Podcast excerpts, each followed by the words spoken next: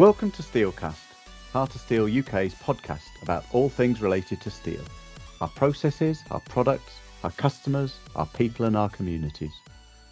My name is Tim Rutter, and in this latest series, I'm talking to experts and key stakeholders about climate change, sustainability, and decarbonisation. Earlier this month, Tata Steel joined other manufacturers, processors, and industry bodies at the first ever Metals Expo at the National Exhibition Centre in Birmingham. It was the first opportunity for a number of years for people across the UK metals industry to come together and discuss some of the most pressing issues they're facing and to share their latest developments and innovations. So we went along to speak to some of those people and to talk specifically about the challenges of energy and the progress towards decarbonisation. In the first in the series of mini podcasts, we caught up with longtime friend of the pod, Gareth Stace, Director of trade body UK Steel. Okay, so we've been wandering around the show a bit this morning to see all the exhibitors, and uh, we've just come across uh, the director of UK Steel, Gareth Stace. Gareth, you've just been speaking to the audience here uh, about policy uh, and UK uh, Steel uh, and the importance of policy in the new government. tell us a bit about your highlights from today, what you've been telling the audience. Well, we're in a unprecedented time, and everyone uses that word unprecedented all the time, but it really is in terms of the energy crisis that we're in. You know, we're in a, a position even today where many days it's not profitable to make steel. At the moment, the costs of energy are too high. That's only going to get worse. So we're really pleased that the new Prime Minister, two days into the job last Thursday, said yes, she's going to come out with a massive energy package. And our message to government is, you know, use the time in terms of developing the details of that of that policy well, in terms of understand, understanding the massive scale of what's needed, um, the, the, the how quick it comes in, and then also understand that they need to be flexible because it's all about for uh, businesses and steel sector in particular to be internationally competitive. Doesn't you know way matter if our um, competitors are paying 500 pounds a megawatt hour and we're paying 500 pounds a megawatt hour. Yeah. That's fine. Uh, and so it's all about being competitive. So if we see European countries going further, going faster, then we want government to be fleet of foot and to go further and faster as well. That's the key message to government. Yeah, but this is not a new story for the steel industry in the UK. This story about energy and the, the recent spike in prices has maybe brought it to the fore. But this is kind of inextricably linked with the challenge of decarbonisation, isn't it? And I know from the Tata Steel perspective, there's been some stuff in the news about Tata Steel asking the government for funding, but to, to make that technical technology transition, and British Steel will be in the same place, and Celsa will be in the same place, other members of your organisation. But funding alone is not enough. It's a legislative framework that is equally important for us. Do you see the, the change of government being an, an opportunity after years of maybe banging our heads on a brick wall a bit? Oh, yes, certainly. You know, theoretically, this is quite an exciting time. A government that, that hopefully will have a vision of the of the country that the UK could be or the economy that the UK could have.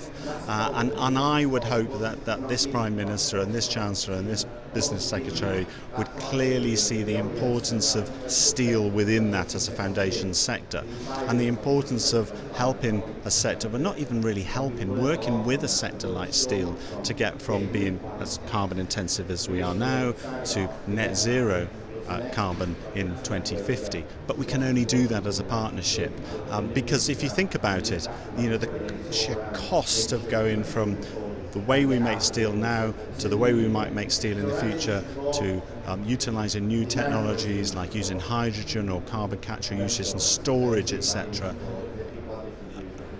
businesses can't do that on their own. They just can't because the costs of production are going to increase and therefore you're putting steel onto the market that's more expensive and who's going to buy it. So when you talked about policy, we want to see the government saying, okay, by 2030, 2035, 2050, um, you in the UK, if you're going to buy steel, you can only buy steel that has zero carbon. I mean, you know, in terms of emissions in its production. You know, that then generates the market for us. It means we can stay competitive while making those steels that the market needs and the government wants us to make and then we can be we could be there is an opportunity still I think for the UK to be a leader in net zero. But we need to remember you know it is about even simply competitive energy prices because every technology for the steel sector in the UK to move from where it is now to net zero involves using more electricity, not less, and therefore you you don't even start on that journey if you can't compete on energy prices. You can't even start that journey. Yeah, and it's a debate. I think you and I shared a podcast uh, some months ago, didn't we, to talk about these challenges? But since then, I think things have significantly changed. And you know, if you put yourself on the other side of the fence in the government's shoes, it's an incredibly difficult time for them to support industry with the cost of living crisis.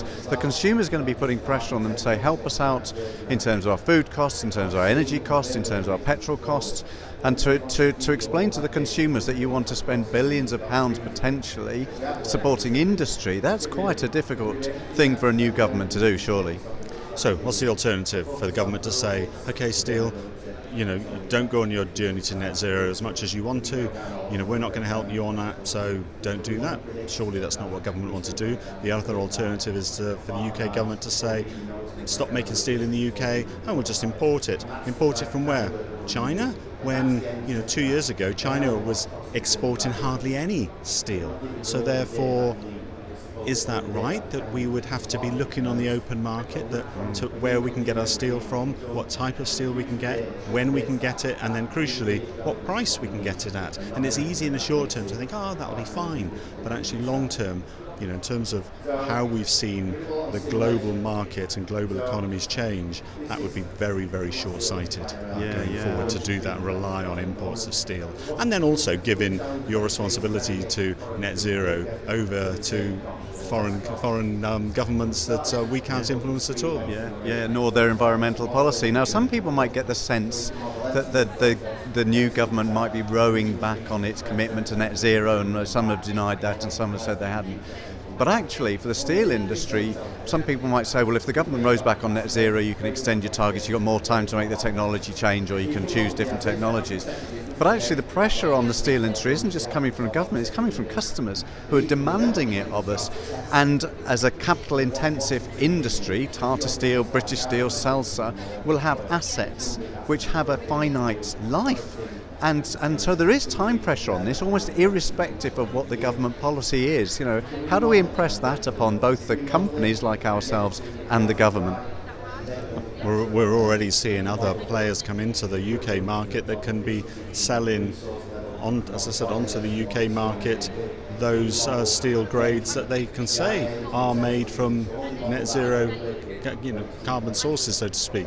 Um, and, and, and, and so again, it's, it's, it's, does government have a vision or is it a free for all? And if it's a free for all, then I'm afraid government, what we'll see is that, which we say over and over again to governments over the years, a slow erosion of investment in the UK, the investment will go elsewhere, and, and then drip, drip, drip in terms of the steel sector becoming less important here in the UK than elsewhere because all, bar one steel producer in the UK, they're all foreign owned and therefore those investments, when those global boards are making those investment decisions, they're always looking for the best market to make those investments and we need the UK government to be saying, well, we want the UK to be the best market to invest and to encourage that finite investment from those global companies to come here and not elsewhere.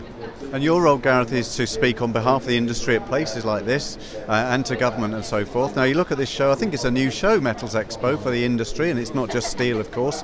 Um, and I can see lots of guys here from Tata Steel around us, and I know we've got lots of people at uh, this and next door Recycling and Waste Management. But, you know, as, a, as an influencer, are the right sort of people here, or are you speaking to the converted, do you think? Well, uh, as you said to him, you know, what we've got here is a whole range of, of people from the wider metal sector. Uh, you know, I've met people from the, the, copper sector, not just steel or not just aluminium or not just stainless steel uh, here today. So it's useful to meet people that I normally wouldn't wouldn't um, speak to. Yeah, it's useful to see also some familiar and friendly faces, and, and it's uh, very useful to see that um, Tata Steel, of course, has the biggest the biggest stand in this whole show. So that's that's very encouraging from a um, from a UK Steel point of view. Its biggest member has been the biggest presence here at this um, new Metals Expo that I hope, as you said, Tim, it's the first year we've done it. Let's hope we do it next year and the year after and the year after, and it, it grows. Uh, so I think it's a real success for an inaugural um, Metals Expo. It was great to catch up with Gareth and to talk to him not only about the changing landscape with a new UK government, but also about the importance of such events where industry peers can come together on so many issues on which there is common ground.